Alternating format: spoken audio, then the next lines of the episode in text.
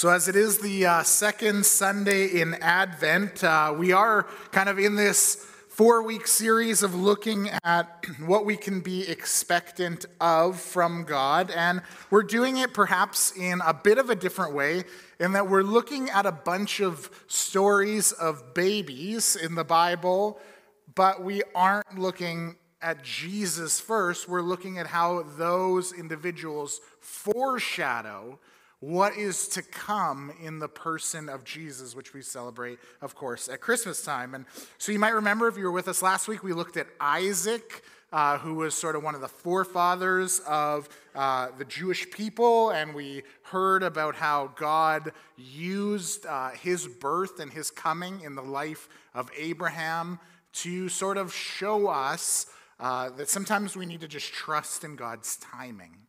Today, uh, we're looking a little bit differently in sort of in the same frame, but in towards we need to trust God for his provision and we need to trust in his providence. And I'll define that word a little bit later. But today we're going to do so by looking at the story of Moses. So if you've got a Bible, I'd encourage you to join me in Exodus chapter 2. Uh, if you've been around the church for a while, hopefully you know your way there because we just studied Exodus not that long ago together as a church. But as you're turning there, let me remind you sort of the setup to what happens before Moses was born. Uh, so we're, this all takes place in Egypt and the surrounding area, but uh, earlier than Moses' birth, in in fact, somewhere between 1500 and 1600 BCE, the people of Israel had moved into Egypt. And the reason they moved into Egypt was that God had orchestrated a series of events that would ensure that his people could avoid a nasty famine. And so God had put uh, one of Moses' ancestors, this guy named Joseph, in a position of power, and he was able to ensure the people of Egypt and the surrounding areas had everything they needed in advance of this famine that was to come. And so, at, when Joseph's family finally arrived, the people of Israel landed there, and it was a good place for them to be, at least for a while. Well, the, what happened is the Israelites, they had sort of come into this place, they avoid this famine, and they decide to take God seriously when he says, be fruitful and multiply. And so they have a whole lot of babies. And they just keep having babies and more babies, and those babies have babies, and those babies have babies. And for hundreds of years, there's all these babies until it comes to this tipping point where the Egyptian Pharaoh goes, This is going to be a problem.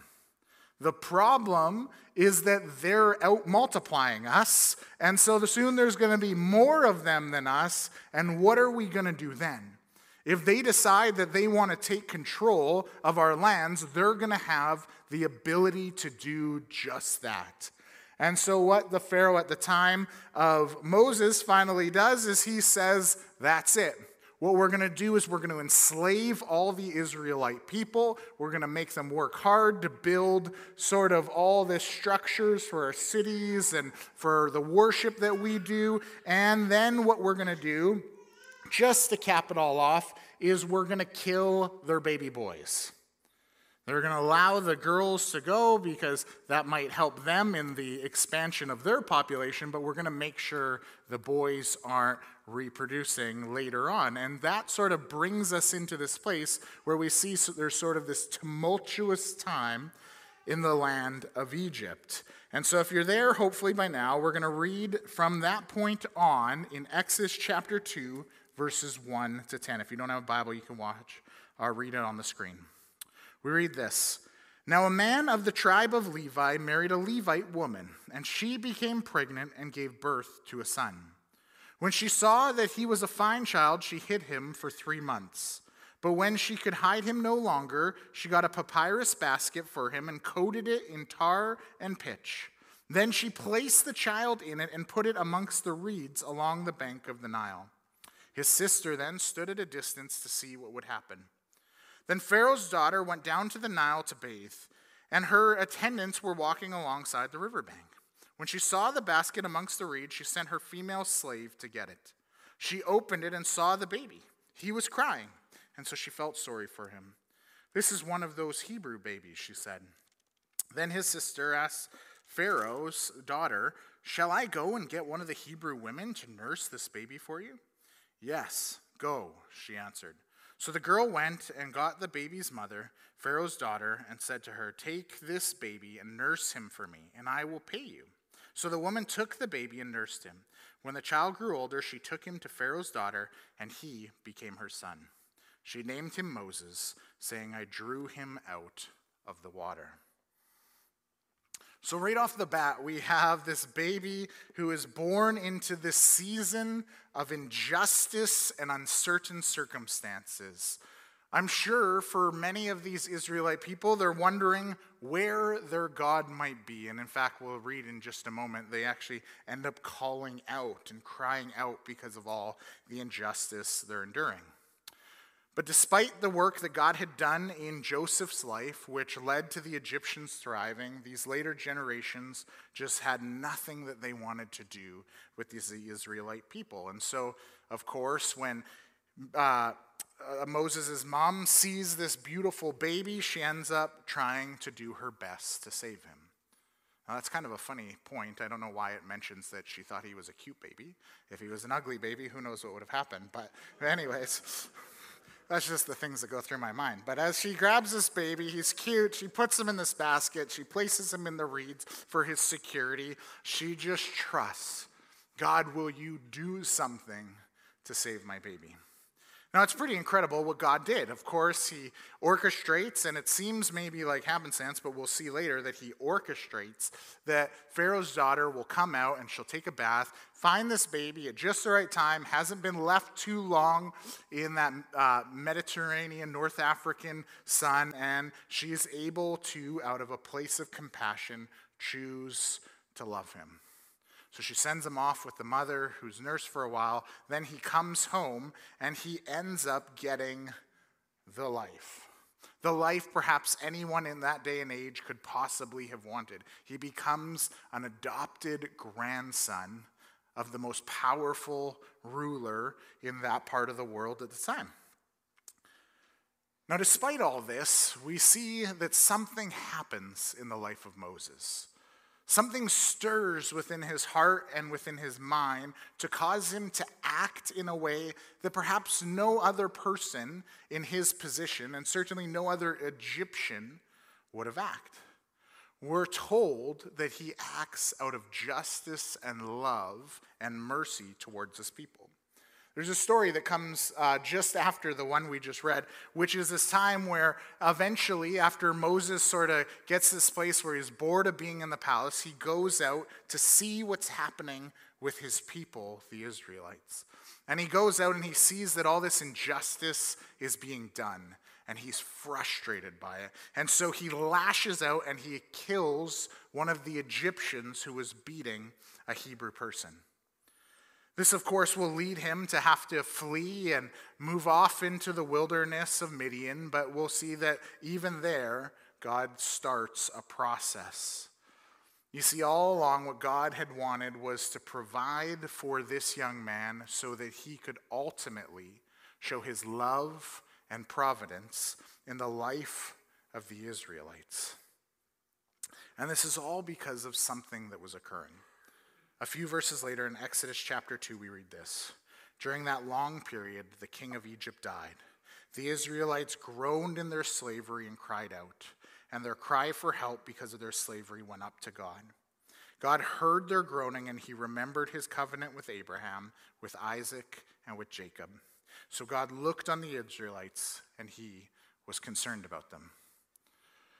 You might remember last week when we talked about this timing with Abraham and Isaac's birth, God revealed that he does things in a certain way at a certain time so he can accomplish his will in the world. And as we see sort of expanded in the history timeline, is just a continuation of that story.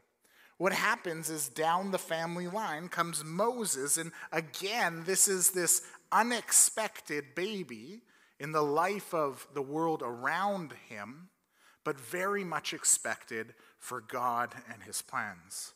We'll see that what God wants to do through Moses is actually to foreshadow the extent by which he's willing to go to show his love to his people. I mean, let, us just think about what happens with, with Moses. We see that Moses, uh, he first acts out and then he's sent off into the wilderness where there's this period of time in which the Israelites begin to groan. And there, what happens is he meets a great man who ends up encouraging him and marrying his daughter to this guy and giving him the support and training and discipline that Moses will need to eventually go and meet Pharaoh. And while he's doing that, what's going to happen is God's going to make sure that Moses understands his plan. And so one day, while Moses is out doing his shepherding duties for uh, his father in law, is he comes across what? the burning bush. And we know this story, right? Uh, and so he comes to the burning bush, and God is within this bush that is burning but not consuming. And from that place, God tells him the plan Moses, I want you to go and enact my plan for the people of Israel. And over a series of conversations that Moses will have with God, we'll see that God continues time and time again to reinforce that he loves the Israelites and that he wants to accomplish something for them. And so God says, Moses, go. Go to Pharaoh and tell him to let my people go. Well, that is impossible for any other Israelite to do except for Moses. There would be no way one of these slaves could go up to the top man in all the land and say, You know what? I don't like what you're doing with my people. Let them go. The only reason he gets away with it is because he's family. Right? Isn't there just something where family can just say things to each other that maybe no one else can? Well, even though there's this distant relationship and Moses has been adopted in, there is something that God orchestrates in that so that he's able to go to Pharaoh. And so he does what God would order him to do, and he goes, Let my people go. Now, Pharaoh, of course, laughs and sends him off, and that's when Moses has another conversation with uh, God, and God says, I'm going to show you the extent by which I'm willing to go. And so, over the next series of interactions, we know, of course, the story of the 10 plagues which God sends. God sends these plagues to have a massive, disastrous impact in the life of those in Egypt. And he really uh, left no stone unturned, so they knew what was happening. Each plague attacked a specific aspect of Egyptian life, a specific god that the Egyptians worshiped. And so God really spared no expense in revealing that he wants to save his people, that he wants to have them for himself. We remember when we studied the story of Exodus as a church that there's this image that what God wants to do is save people from oppression to bring them to himself. He wants to bring them into a promised land. He wants to bring them into his presence, which he'll do in the wilderness, and then eventually when he establishes them again in the Holy Land. So we see that there's all of this working together, and sometimes what we call this is God's providence. And that's really just a, a fancy way of saying we believe that God provided guidance and care to his people. And Tony Evans, who's a pastor, writes this. He says, Providence is the hand of God in the glove of history. It is the work of God whereby he integrates and blends events in the universe to fulfill his original design for, it, for which it was created. It is God sitting behind the steering wheel of time. Providence refers to God's governance of all events to direct them towards an end. It is God taking what you and I would call luck, chance, mistakes, and happenstance and stitching them together into achieving his program. And we see that really come to pass. We see this series of events that get stitched together all through Scripture up until the point of Moses, and then it continues on with him. God, of course, re- revealed himself to uh, take care of what was going on and re- remove the Israelites out of Pharaoh's grasp. And then we see that he even goes on to what's next. He goes on to weaken the power of this group that oppresses because what happens is as Pharaoh chases out the Israelites, God ends up wiping him out too. And he does that so that eventually the Israelites, through 40 years of wandering, can learn to trust in him. And he provides this providence, he provides this guidance by being with his people. We see that as they travel around, God appears in a, a, cloud and as a pillar of fire, and he guides them by day and by night. We see that Moses has these interactions with God up on a mountain by which he's able to see the backside of God, where he's able to hear from God, where he's able to write down what God's plan is for his people. This is where we get the Ten Commandments and all the law that we read about in the subsequent books that Moses wrote in the Bible. All of this, of course, though, was great for them, but it didn't have much impact. Or did it? Well, it has great impact because from that place that they're saved from and to, God begins to orchestrate a series of events through history that we read about in the rest of the Old Testament, which build God's people towards being, uh, coming to a place where they're reminded of their need for God Himself. And then at just the right time, Jesus is born. And that's what we're celebrating ultimately through Advent.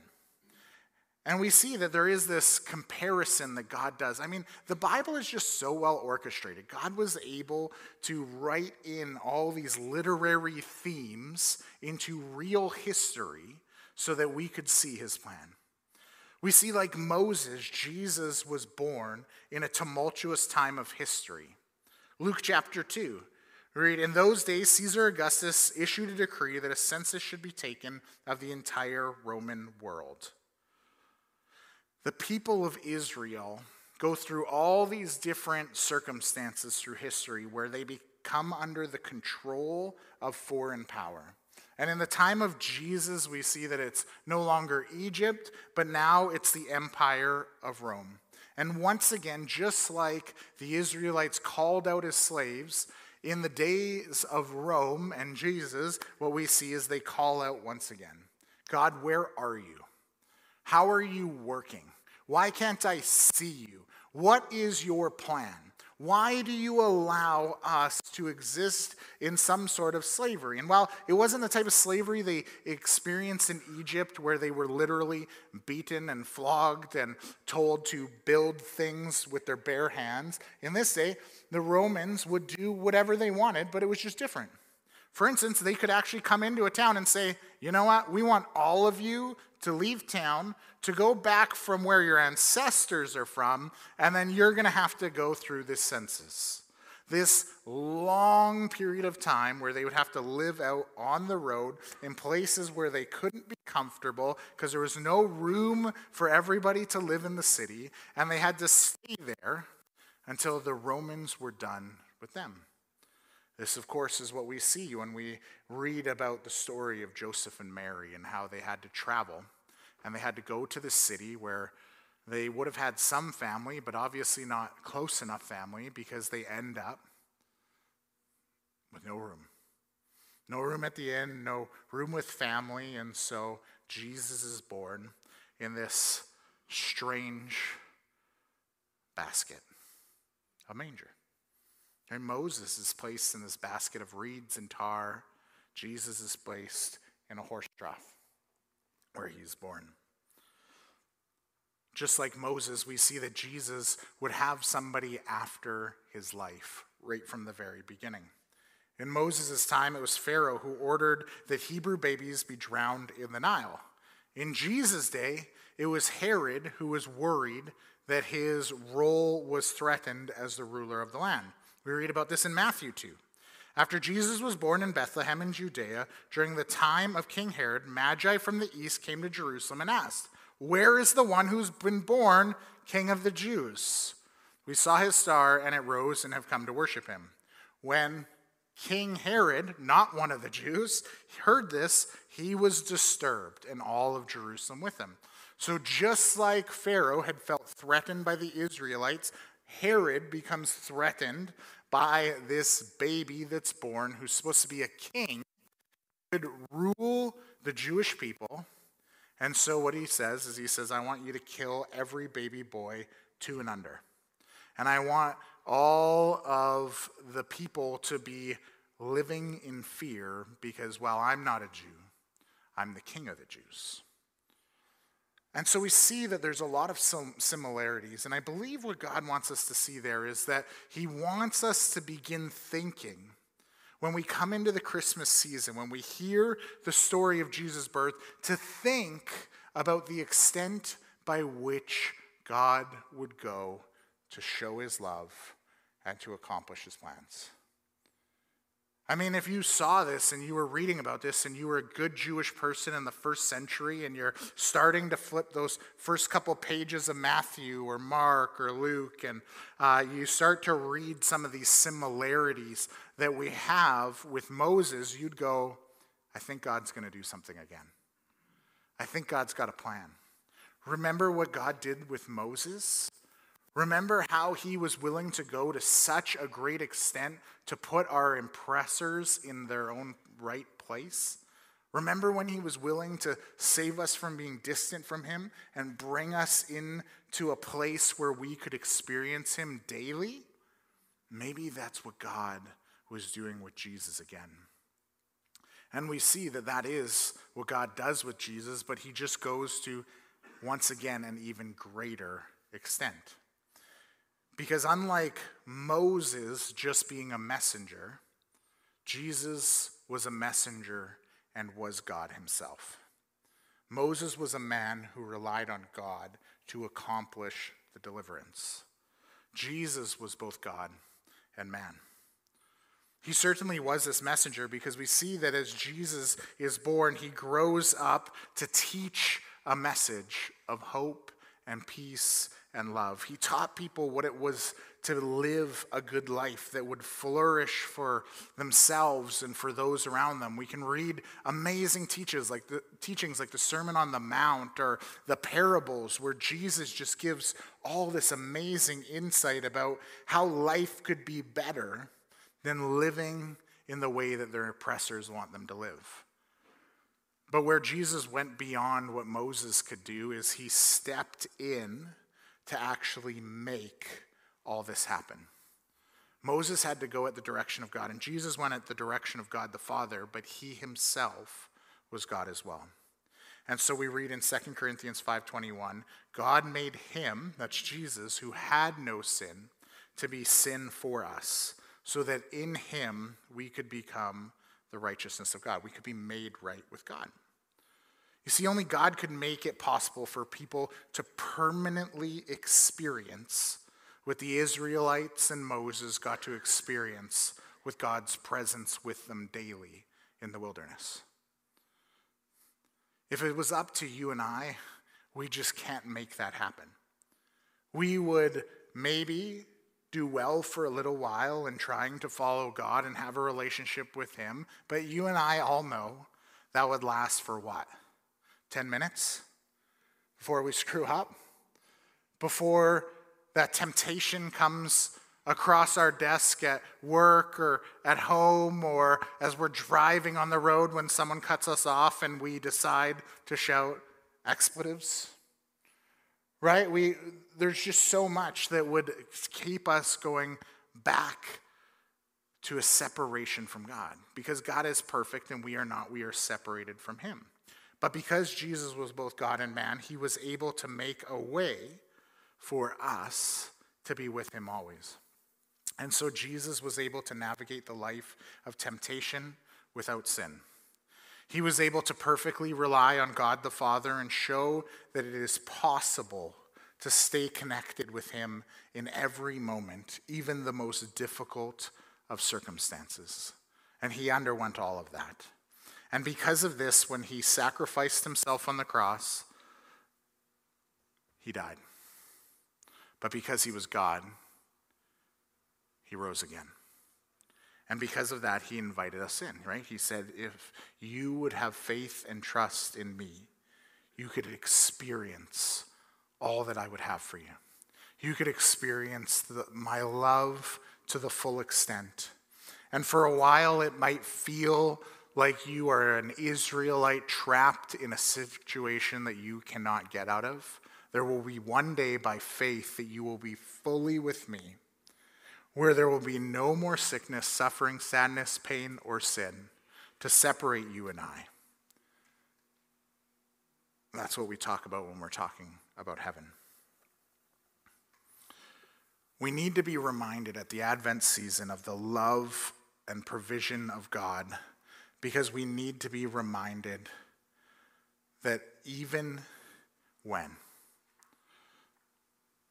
we feel beat up, when we feel lost, when we feel unloved, unknown, unseen, that He's with us. There's this reminder continually throughout Scripture of how these things bring us, uh, bring us towards Him. Even the author of Hebrews in uh, chapter 3 ends up telling us that Moses was really to point us to Jesus, and Jesus is really here to point to what it could look like for us to live with him. It says in Hebrews 3 1 to 6, Therefore, holy brothers and sisters who share in your heavenly calling, fix your thoughts on Jesus whom we will acknowledge as our apostle and high priest. He was faithful to the one who appointed him just as Moses was faithful in all God's house. Jesus has been found worthy of greater honor than Moses, just as the builder of a house is a greater honor than the house itself. For every house is built by someone, but God is the builder of all things. Moses was faithful as a servant in all God's house, bearing witness to what would be spoken by God in the future. But Christ is faithful as the Son over God's house. And we are his house, if indeed we hold firmly to our confidence and the hope in which we glory. Which is to say, this when we come to Advent season, our focus should be on him. And it should be on the good things that God is building. And the thing that he is building is a life for you with him and it's a place to experience being known when you feel unknown, to feel seen when you feel unseen, to feel heard when you feel like no one's listening, and to be loved when you feel like no one else cares.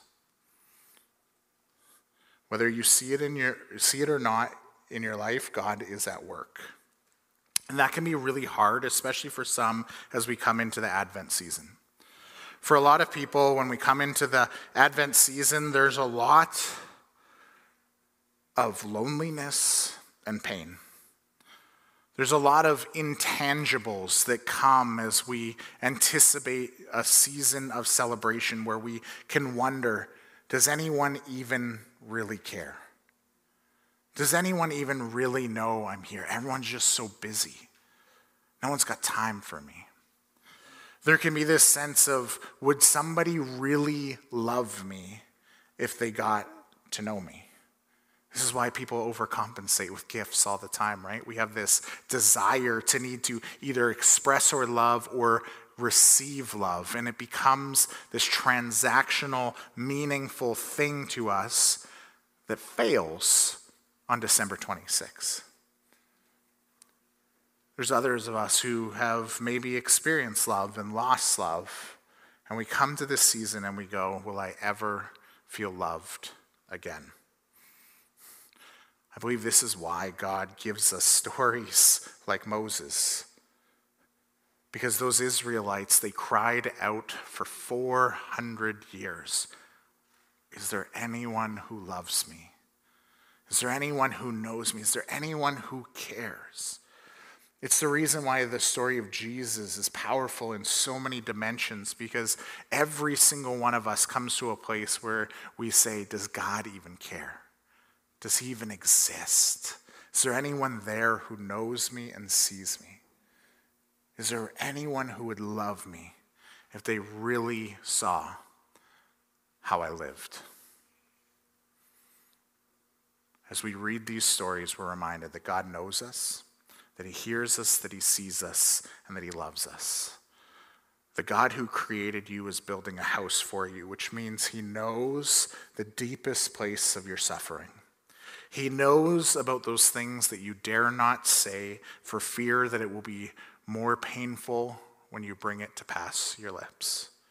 He knows about that part of your life which you wish would go away. He knows about every detail of your past. And yet he still came while you were an enemy of his to die for you so that you might live with him. So know this as you're in the Advent season God is at work in your life long before you see it, just as he was in the life of the Israelites, just as he was in the life of the Gentiles and those Romans who would eventually come to know him. God is present. And for that, we get to celebrate that we can have a life with Him. In just a moment, we're going to, the band's going to come back up and we're going to sing this song. And the song is, Oh, Praise the Name. And I really love this song because it just sort of articulates the truth of the story of who Jesus is and what he has done. And there's this part where we're just repeatedly saying we need to praise his name. Oh, praise the name of the Lord our God. For some of you, this is going to be a song where it's just that rote memorization or that song that's catchy that you've sung time and time again. And I would encourage you in this moment, instead of just singing the words as they're written, to really truly think about what they mean. Really think about how this is an articulation of God's love for you. Think about the extent uh, by which He wanted to reach out into your life and my life to show His love for us. And then as you sing those songs, really truly just articulate back to Him about how you want to praise Him, how you want to love Him. Or maybe just sit under it. Allow the opportunity of the others who are singing the song to just sort of wash over you and just embrace the truth of it. You might be here and you might just be like, this is a really crummy season. I don't like it. I feel lonely. I feel unloved. I feel unknown. I feel unworthy. And for you, I would hope that you would just be able to hear from your church family the words that they're singing back to God, to reveal to you just how much He loves you, to remind you that even if you can't see it, He's at work within your life. So that as we go, we can all go with that memory that there is a God who is guiding you and caring for you because He loves you. So we're going to sing in just a moment, but first let me pray. Heavenly Father, Lord God, I thank you Oh, Lord, I thank you for your presence. And God, sometimes your presence can be so tangible and we can just recognize it so easily. And I thank you for those moments. I thank you for how we can have those moments, just like the Israelites did, where it's like, wow, God's right there. He's leading me, He's guiding me. I hear His voice. And Lord God, I pray for those who are in our church family today who are in that season Lord God, I just pray that it would become something that they would embed deep down in their hearts and in their minds. Lord, would we be able to carry that with us through the days that are difficult? Would we be able to come back to it when there's times when we just feel like you're so distant? But God, I know there's also those who are hurting, those who are feeling such a great distance from you, those who just feel so unloved, maybe some who are angry at you some who are frustrated by wondering time and time again why the things that they want from you just don't come to pass. For them, Lord God, I just pray that by your Holy Spirit, you'd reach out into their lives and, Lord, would you allow them to feel your presence? Would you allow them to be reminded of the truth of how much you love them, of the house that you're building for them, so that one day, by faith in you and what you've done, all the pain will be past. And they, they will be fully in your presence. They will experience the fullness of your healing. They will fe- receive all that you have promised to them. And so, Lord God, as we think about these things, we want to praise you. We want to acknowledge you for the things that only you could accomplish. And so we thank you for your Son. We thank you for your Spirit. We thank you for your love. We pray this in Jesus' name. Amen.